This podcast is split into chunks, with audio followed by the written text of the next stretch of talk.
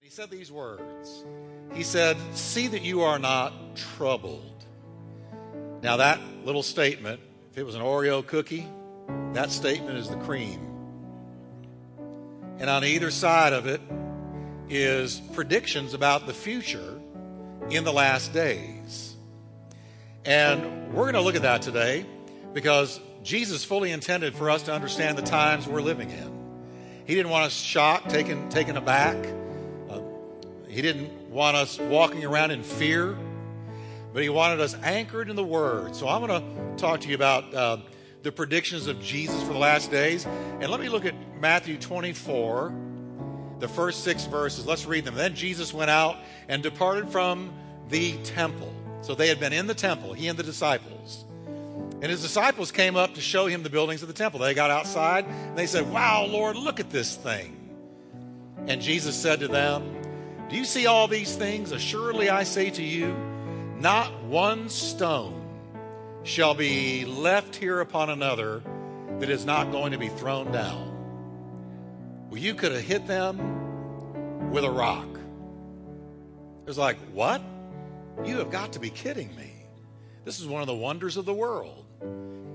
Well, so they went to the Mount of Olives, and of course it's on their minds what he has said. So they take him aside privately and they said, "Tell us, when will these things be?" And while we're at it, Lord, we got more questions. What is going to be the sign of your coming and of the end of the age? And Jesus answered and said to them, "Take heed that nobody deceives you, for many will come in my name saying, 'I am the Christ,' and will deceive many. And you will hear of wars and of rumors of wars. See that you are not troubled, for all these things must come to pass, but the end is not yet." Let's pray together. Father, we thank you for your word. Thank you for your blessing. We pray that you will speak to us today and open our eyes and help us to understand the times and to be able to read the times. Now, will you breathe a prayer, church, and say, "Lord, speak to my heart. And I receive your word in Jesus' name." Amen. God bless you. You can be seated. And I want to talk about this today because we are living in perilous, scary times in the natural. It's a little bit scary. I mean, we do have ISIS, terrorist groups trying to get into our country, threatening us.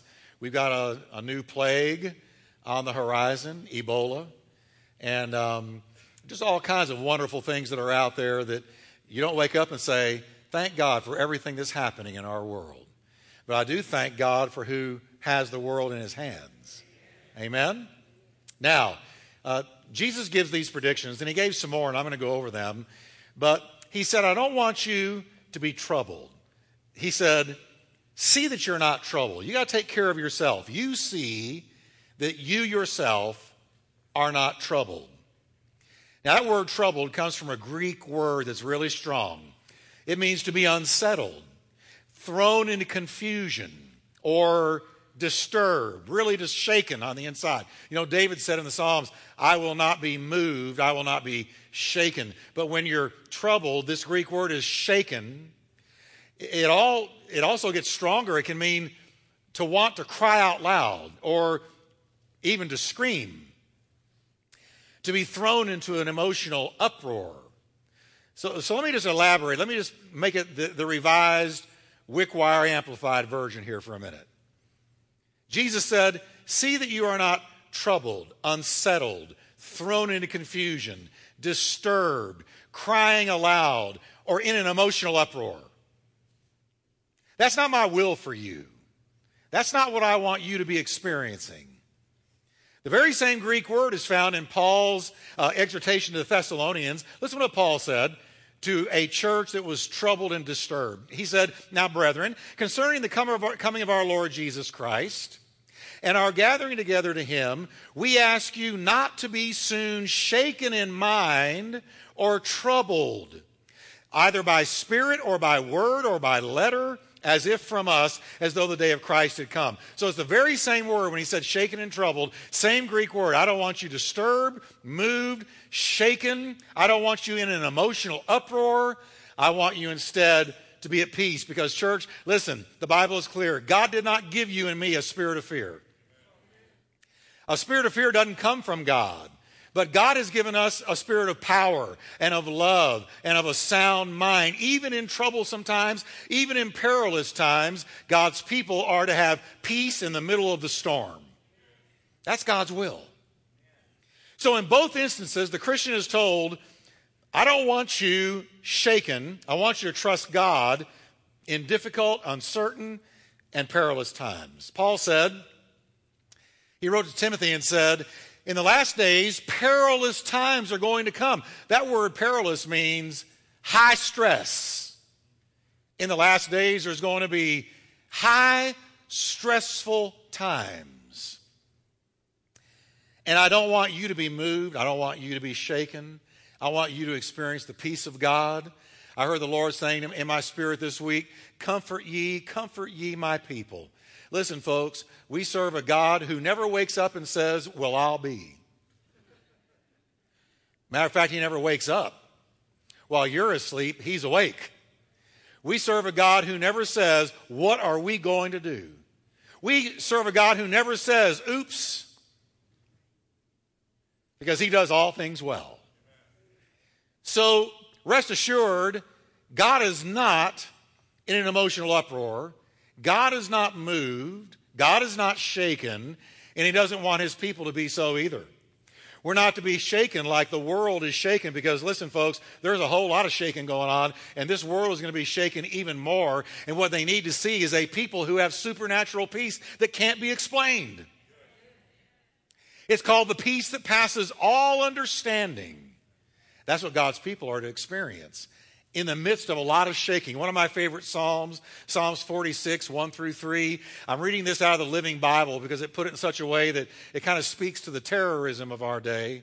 David wrote, God is our refuge and he is our strength, a tested help in times of trouble. And so we need not fear even if the world blows up.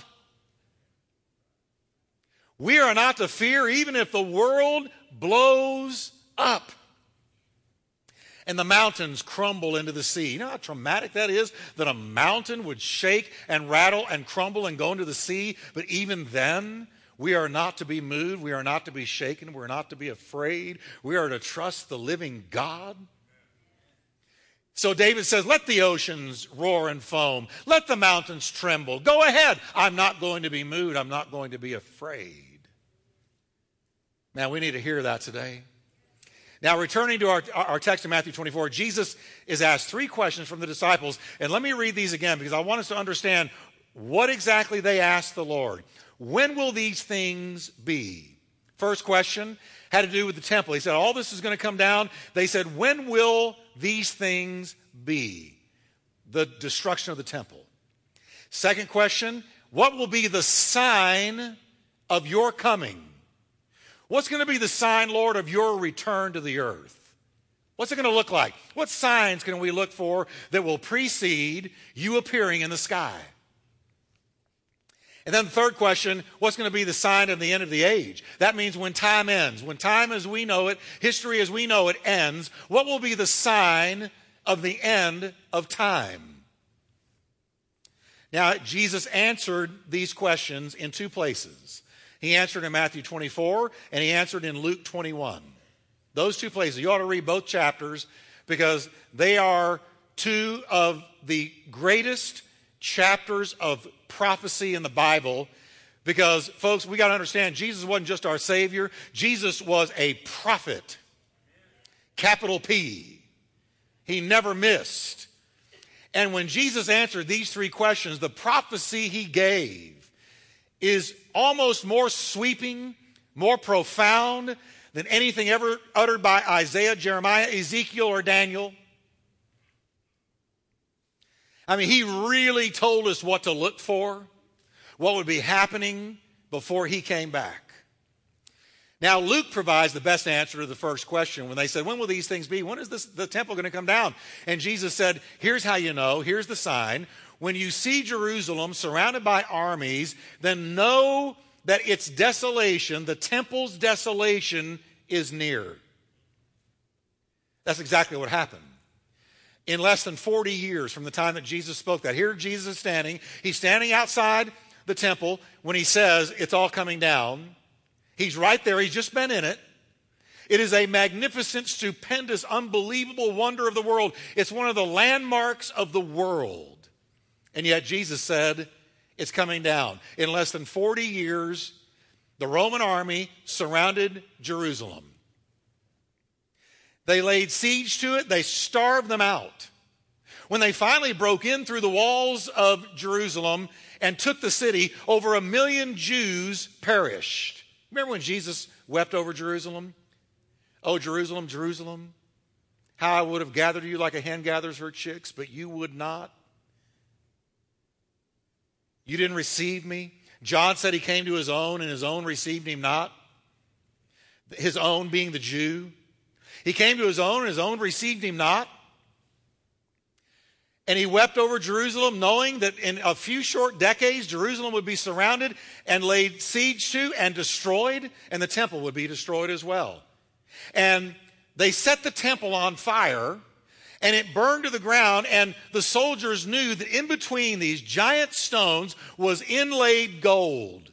And so they took every stone off, one from another, to get the gold out between those stones. And so just like Jesus predicted, not one solitary boulder or stone was left intact because the Roman army wanted to get that gold. The whole thing took place just like Jesus said. He didn't miss a thing. Now, in light of that, then here's what we know. What he said about the temple, he went on and talked about what would be happening in our day in the last days. And if he was so accurate with that, then you know he was absolutely on the money with what he said about our time. Now, what I'm going to read to you isn't going to make you jump up and shout.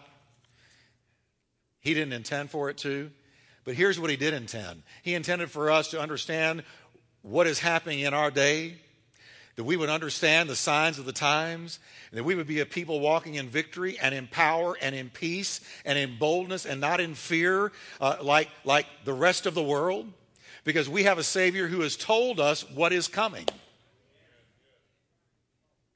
Now, Jesus answered the next two questions. What will be the sign of your coming and of the end of the age? He then went on to answer those. Now, in a nutshell, here's what he predicted. He said in the last days leading up to his return, our world would be tossed and turned and troubled by many different types of storms and catastrophes. That's what he said. I wish I could tell you something else, but I can't. That's what he said. But I want you to stay with me when you see all these things happening. Lift up your heads. Your redemption draws nigh. Give the Lord a hand of praise. Come on. Right. Now, Jesus called it the beginning of sorrows. He said, the things I'm about to tell you are the beginning of sorrows, but then a better translation is birth pangs. The beginning of birth pangs. Now, let's look at this illustration he uses. Very important. If you don't get that, you don't understand the signs of the times. When he talked about the birth pangs, he was talking about the way a woman who, when she goes into labor, she goes into birth pangs, and those birth pangs will begin like, say, maybe 20 minutes, 30 minutes apart, and then they grow closer and closer and closer together, 15, 10 minutes, 5 minutes, until finally that baby is born, a brand new life is born. Jesus is letting us know that the signs of the times, the signs I'm telling you, have always been with us. It's nothing new. You'll see as I go over them. But the key to understanding his prophecy is that as his return draws near, they're going to increase with frequency and intensity. They'll get closer and closer and closer together until you've got a world in travail, and then a baby is born. And what is the baby? It is the kingdom of God, the millennial reign of Christ. Jesus brings in a brand new world, and it's a new baby. So what are the signs that Jesus mentioned? He said, first, you're going to have an epidemic of religious deception. And listen to what he said. He said, take heed that nobody deceives you. He's talking to his own. He says, be careful that nobody deceives you. For many are going to come in my name saying, I'm the Christ. And they will deceive many, not a few, but he said many. And do you know that Jesus repeats this warning more than any other of his predictions?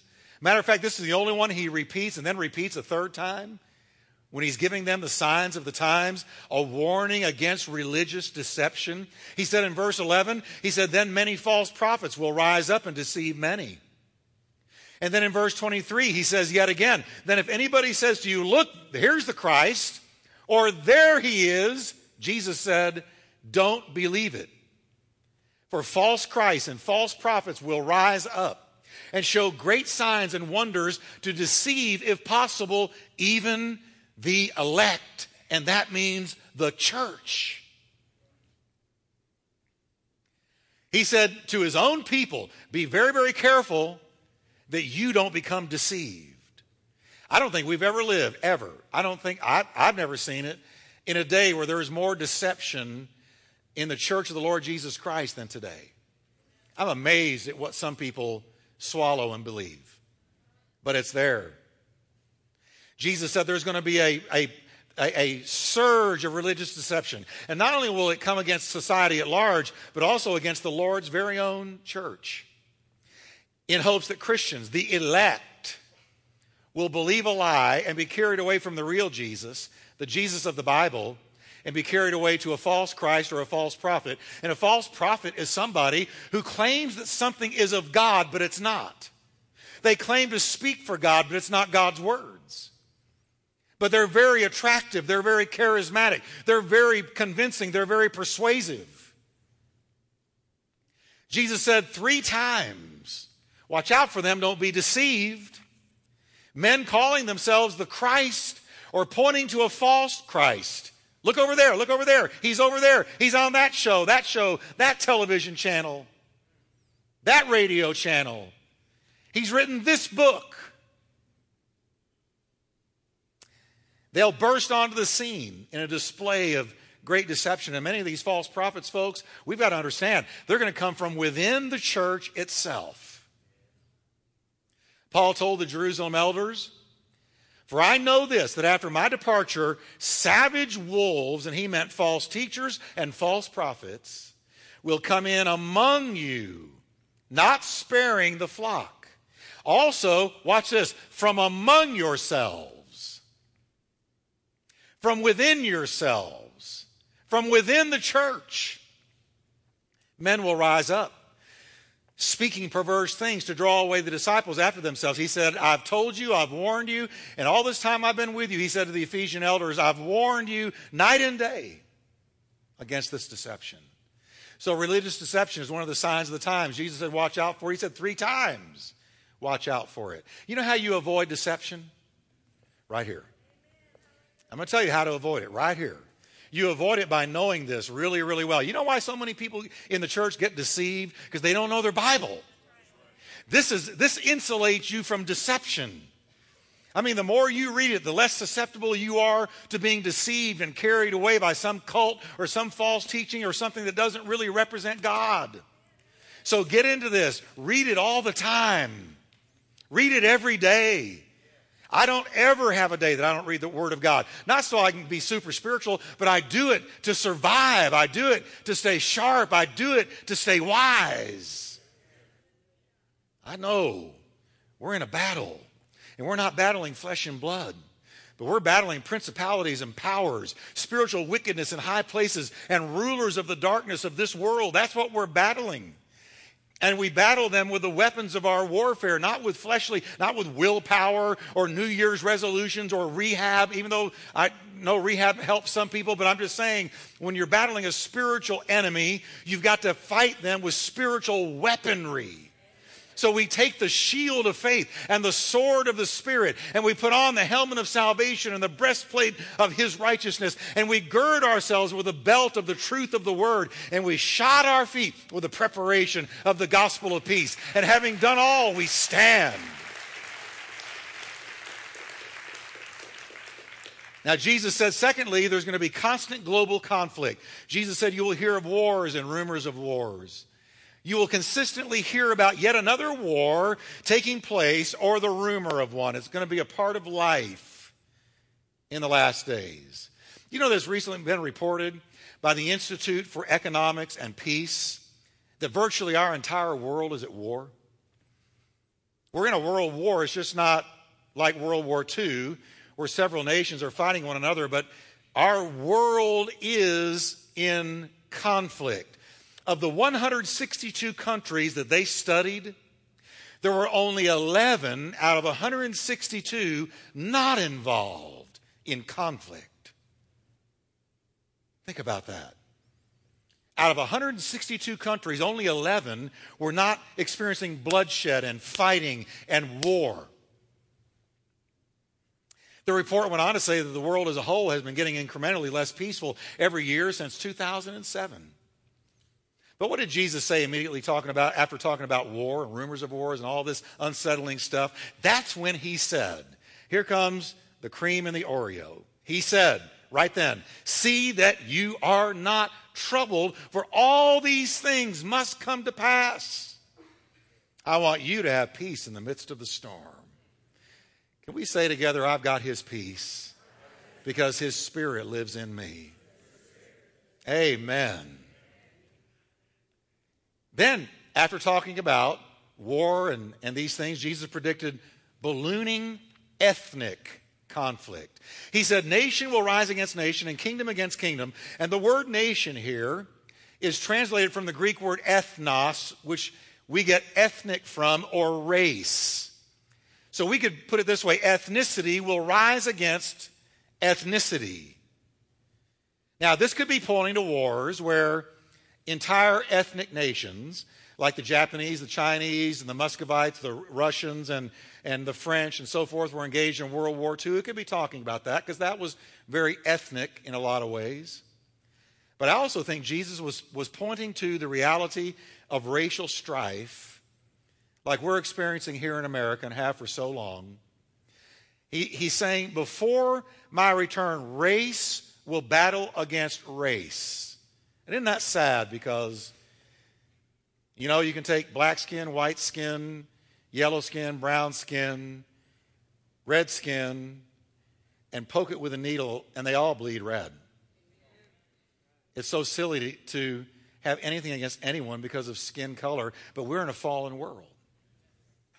And so I believe that Jesus was also predicting not just these giant global national wars, but also ethnic racial conflict would be exacerbated and would increase before his return.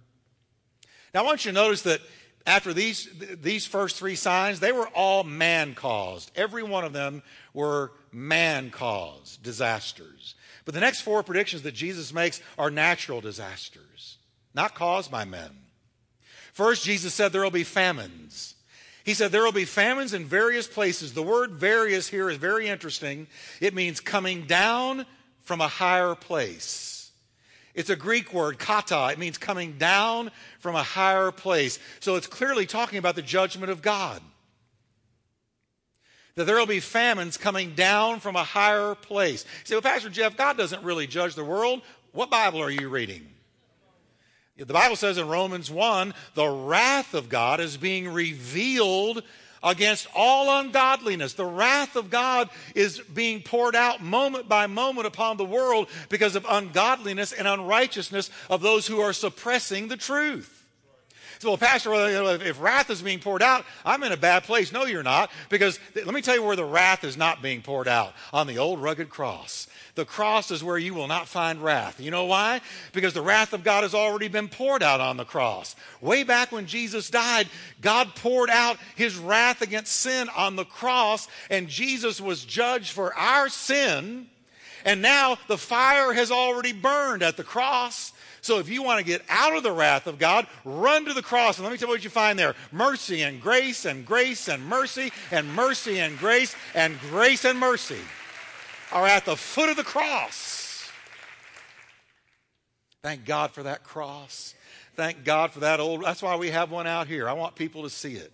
I love hearing when truckers stop and get out of their cab and go over and get on their knees at that cross and they pray. I want people to see the cross. I don't understand churches that won't put a cross up. What are you talking about? We're here because of the cross. We're saved because of the cross. And the cross is the one place where the wrath is not being poured out.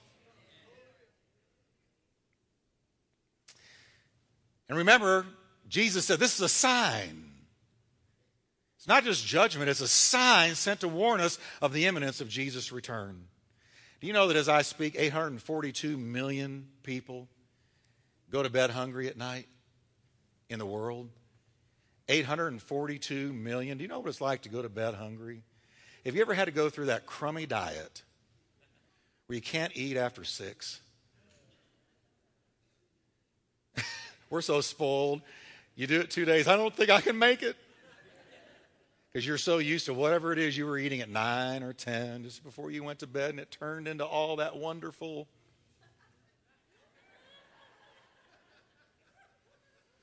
Can you imagine never having enough to eat? 842 million Americans, or people in the world, and 1 million Americans go to bed hungry every night in America. Now and then, Jesus predicted there will be an increase in pestilences in various places. Here we go. Pestilence is from a Greek word meaning plague, and pestilence always follows on the heels of famine. So he's saying plagues are going to increase with intensity and frequency as my return draws near. Various plagues. The world has always had plagues. I mean, you can read anywhere how smallpox and the Black Plague that took out a quarter of Europe and cholera, all these things. The world has always had plagues, but Jesus said it's going to increase with frequency and intensity as I return. Just before I return, there is going to be a proliferation of plague. So now we've got Ebola, we've got AIDS, we've got Marburg. And did you know that Ebola and AIDS weren't even here until the 60s? You can't look into history anywhere and find Ebola and AIDS until the 60s and early 70s. So, Pastor Jeff, do you believe we're going to have a plague here in this area? No, I really don't. I personally don't. Now, don't hold me to that and don't sue me if I'm wrong. I think some people are going to experience it, but not like they did in Europe. In Europe, they lost a quarter of their people. When Charles Spurgeon, the great preacher, was pastoring in London, cholera hit London. And I've read Spurgeon's autobiography, and Spurgeon talks about how he was burying people every day. This great preacher that had a megachurch before there were megachurches. He would walk out there to 5,000 people with no sound assistance at all. There were no speakers. There were no microphones. There was nothing. His voice carried to 5,000. And right in the middle of this move of God, cholera struck. And they didn't know that it was coming from a fountain in the middle of London, a water fountain. So I read where Spurgeon had just come from a funeral. He was burying people every day, men, women, children, every day. That's plague. And he's walking home. He's going down a street in London, and he said, the devil got on me. And the devil said to me, you're next. I read it from his own mouth. He said, you're next. And he said, all of a sudden I was gripped in a spirit of fear. But just when this fear was getting its grip on me, I passed a shop. And the shopkeeper had put a psalm in the window.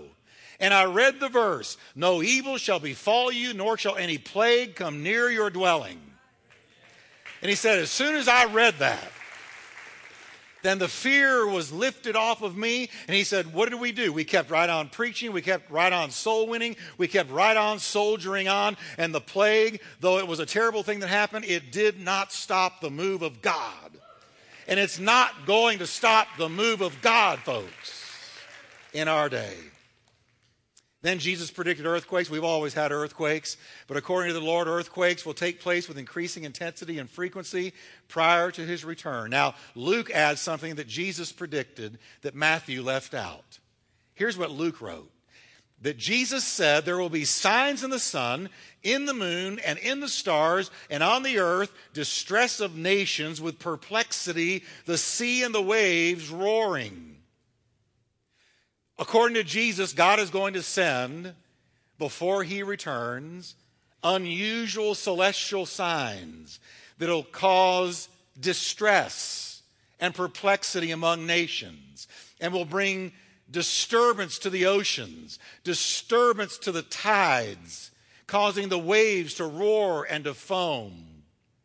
Now, I don't know what that means. Could it be he's talking about the blood moons that we're hearing so much about now that have been happening just lately? Or how about a comet coming too close for comfort, or explosions on the surface of the sun that have the ability to knock out the power grids? I read stories like that all the time. I don't know. But whatever it is, it's definitely going to get the world's attention. Signs in the heavens. Now, I know what you're thinking. You're saying, Jeff, how can we not be shaken by these things? These are not things that make my day. I did not get Holy Ghost bumps off of what you just read. How can we not be shaken by these things? I'm going to tell you how you're not shaken. It's very easy. Are you ready? We're not shaken because Jesus has already told us what is coming.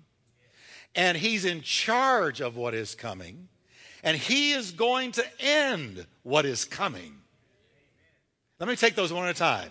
He's already told us what is coming.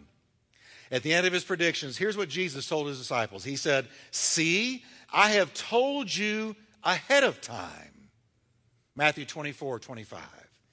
Mark 13, he says, "So be on your guard. I have told you everything ahead of time." So why is he telling us that? He's saying none of these things should take you by surprise. I've told you beforehand so that you would know that God is still on his throne and he's still got the whole world in his hands. Because I've told you ahead of time what is coming. So when it comes, you say, "Oh, I already know that's coming because my Lord, my Savior, my Jesus already told me." Last time I was at Six Flags, my daughter took me. And I went because I wanted to be a good dad. So I went. And she talked me into getting onto a ride. This ride, how can I describe it? It was not made for me. But she talked me into getting on it. She said, "Come on, Dad, come on, Dad." Well, I wanted to be, super dad and good dad. So I got in the line, and I'm telling you, I think my heart was going twice its speed just standing in the line. And she was ahead of me, so she went through the little thing you walk through, and I grabbed the guy who was standing there who worked for Six Flags. And I said, "Tell me, what about this ride?" He said, "Oh."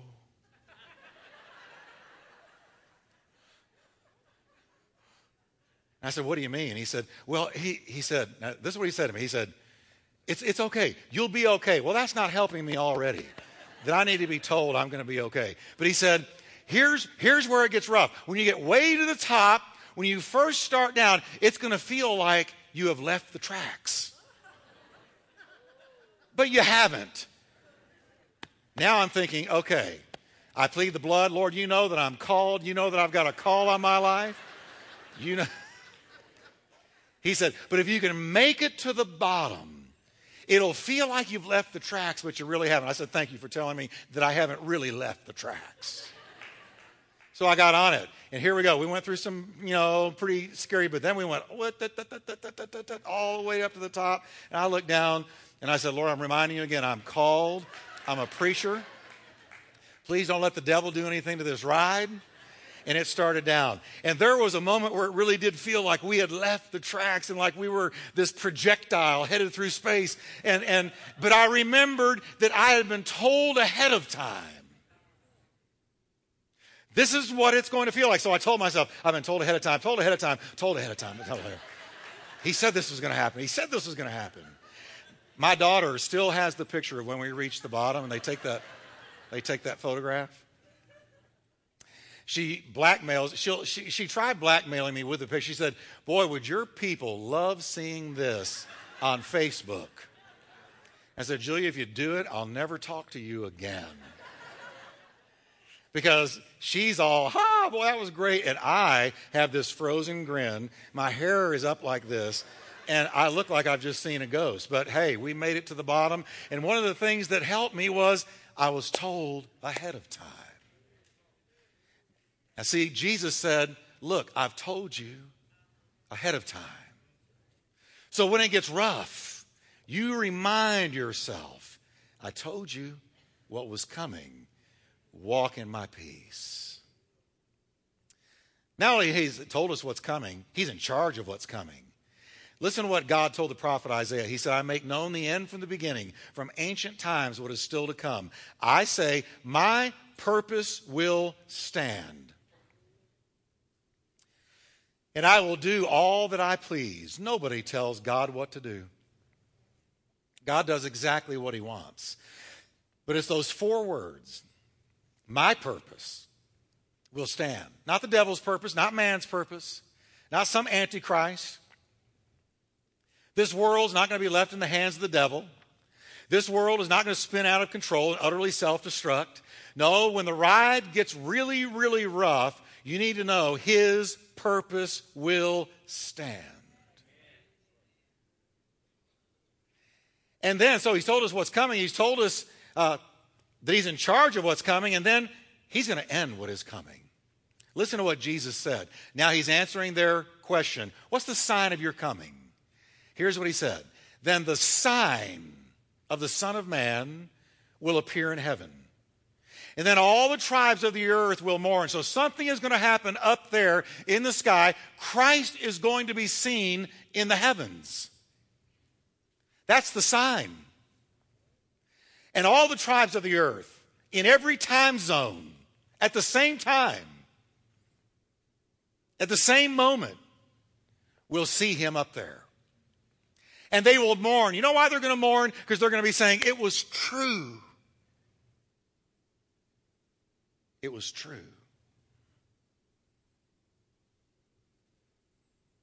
Because I know who that is. And they will see the Son of Man coming on the clouds of heaven with power and great glory. And he will send his angels with a great sound of a trumpet, and they will gather together his elect from the four winds. Those that have been saved during the tribulation period will be gathered from one end of heaven to the other. You know what the return of Christ is? It is the end of the movie called The History of the World. We're watching a movie right now, The History of the World. But one day, the credits are going to roll, and there's going to be a the end. And the end is the return of Christ. And he's going to bring an end to this. He told us what's coming. He's in charge of what's coming, and he's going to end what's coming. Because you know what he does? He steps into time, and he stops the most horrific war the world has ever seen, the War of Armageddon. He literally stops it before man totally self-destructs. And the Bible says, he then shortly and swiftly sets up a brand new world. It's called the Millennial Kingdom of Christ. And here's how it's described. The lion will lay down with the lamb. Carnivorous activity will stop. I've never gotten anything out of watching these videos of a leopard chasing down a poor little antelope and eating them alive. I've never liked that. It's like, you know, I know people that watch that, wow, look how fast he runs. I'm thinking of the poor antelope. What a way to die. That's all going to end. The lion is going to eat straw. They will beat their weapons into plowing tools. There will be war no more. The glory of the Lord will cover the earth. There is a new day coming. And all of these birth pains, you know what Jesus said about having a baby? He said, once the baby is born, you forget about all the pain. So there is a new day coming. It's the day of the Lord. It's the day of Christ. It is the new kingdom of God. And we are all going to be a part of it. We're all going to be his servants in that new kingdom. And we're all going to experience the glory of Jesus Christ like we've never known it before. Can you not wait to look him in the face? So I want you to stand with me and say, see that you are not troubled. Let's try it again. I'm going to count to three, and I want you to preach it. 1, 2, 3. See that you are not troubled. Amen. Let's pray together. Father, I thank you that we don't have to fear. We don't have to walk in fear, live in fear. But Lord, you are here with your peace, with your power, with your glory. And Father, we just thank you. And Lord, we want to remember right now all those people that are already represented on that back wall who today don't know you. They can't have supernatural peace. We pray that they will come to know you in the next few weeks. Perhaps with your head bowed, you have not personally come to Jesus, asked him into your heart. Or maybe you've drifted away from him and need to return. If ever there was a day to do it, it's today. So I want to pray with you right where you are. After a message like this, I believe somebody wants to get saved. It's time to get saved. Today is the day of salvation.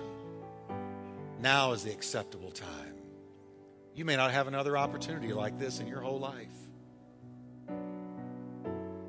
So I'm going to ask you to pray this with me, right where you are. Say, Lord Jesus, forgive me of my sin. I repent of my sin. I turn to you as my Savior. I believe you died for me and rose from the dead so that I could be saved. Come into my heart, Lord, and guide me from this moment forward. And if you've drifted, just say, Lord, forgive me, I'm coming home to you. In Jesus' name, amen.